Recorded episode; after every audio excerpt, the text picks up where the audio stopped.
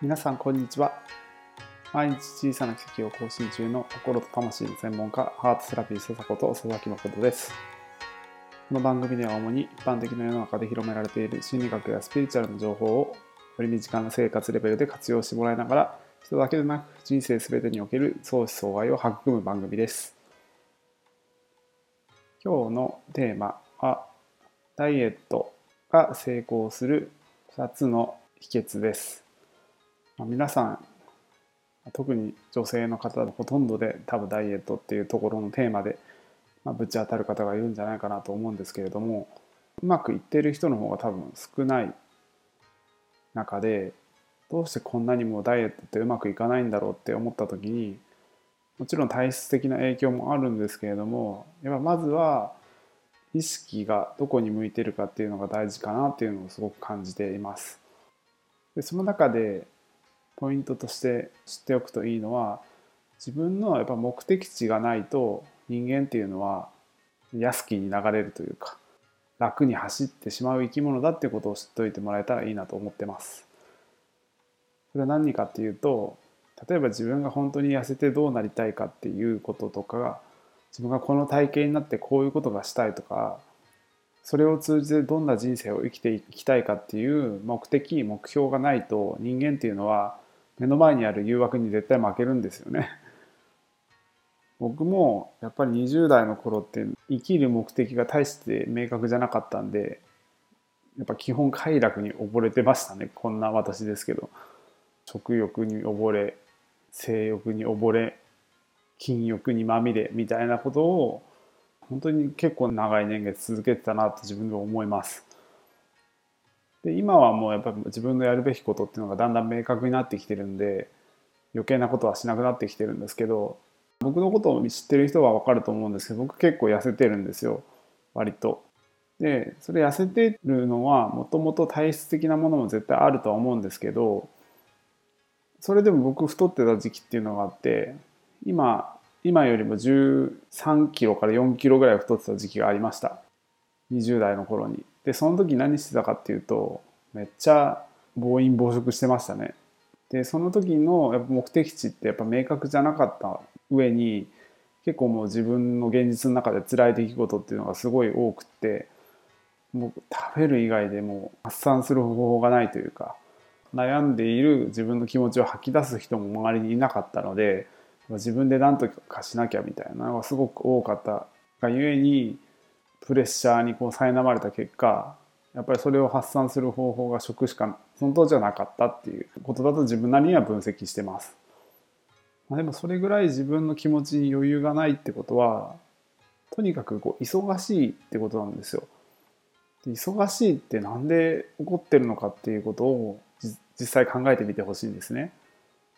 わざわざ自分が四六時中働いてブラック企業みたいなところに勤めて朝から夜の10時まで出社しましたみたいなことが例えばあったとしたらなんで私はそんなところに勤めているのかっていうことをやっぱ自分でやっぱ認識して自分のことを知っていく必要があるんですよね。それって結局会社がどうこうじゃなくて自分の内側からいろんなものが現実として起こっているっていうことが分かってくる一つの要因になりますんでまずは自分の今の現状に疑問を持つっていうところがまずはその仕事においてもダイエットにおいても自分をいい意味でですね疑問に持つっていうのは何事においてのやっぱりスタートになるんじゃないかなと私は思ってます。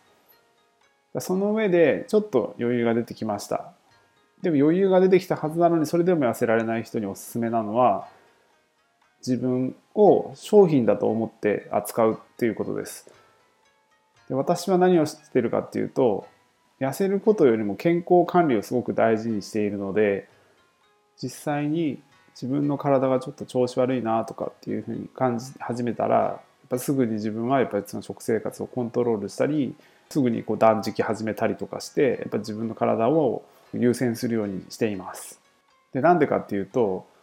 私がやっているハートセラピーのセッションの中ではやっぱりすごくこう体の感覚をすごい研ぎ澄ませてやっぱその人の心の内っていうのをこう読み解くお仕事をすることがあるので、まあ、その際に体調が悪いと読み解けないんですよやっぱりそういうのって。体調が悪くてももちろん仕事はできるんですけど例えば1人当たりにかかる時間が長くなったりとかそういうことが起こるんで余計に自分にとっても不利益がやっぱり被るっていうのもありますし単純にやっぱ疲れますよねやっぱそういうのは。でそう考えた時に目先の例えばラーメン食べたいっていう欲求があったとしてじゃその欲求を満たす方が大事なのかいや自分の健康もしくは体型を維持することが大事なのかっていうことをぜひ考えてみてほしいんですよね。最近、まあ、うちの妻がすごい好きな富永愛さんって方が、まあ、昔から知ってる方も多いかなと思うんですけれどもなんか富永愛さんっていうのはやっぱモデル業をやってラーメンが大好きなんだけどモデル業をやってるがゆえに年に2回しかラーメンを食べないっていう話をとあるテレビ番組でされてたんですけどまさにそんな感じです。やっぱ自分の頭が商品な人は頭脳を使えばいいとは思うんですけど自分のやっぱりこう顔を首から下、ね、上半身下半身みたいな形で自分のパーツ一つ一つが本当に商品なんだとしたらあなたそんな扱いしますかっていう話なんですよ。物事を見ているのがストレスがかかってるからとかじゃないんですね。ストレスがかかっていたとしても私はどっちを優先するっていうことなんです。なので皆さんにお勧めする一つのポイントとしては本来だったらこのことはほぼお勧めしないんですけどある意味体に関して言うんだったら損得感情で接してみるっていうのは一つおすすめかなと思います。損得感情って何かっていうと自分の体にかかる担が大きくなった要は健康が例えば害されたりとか太ってくるっていうことが実際にあったとしたらじゃあ自分の給料下がるよみたいな概念って持っとくとおすすめです。だって自分がモデルさんだったら例えば1キロ太ってちょっとぽっちゃりしましたみたいなそれによって仕事の依頼が減ったら結構死活問題ですよね。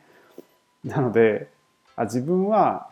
もうモデルなんだとかグラビアのアイドルなんだみたいなやっぱそういう自分だったとしたらどういうふうに扱うかっていうプロ意識っていうところを意識しながら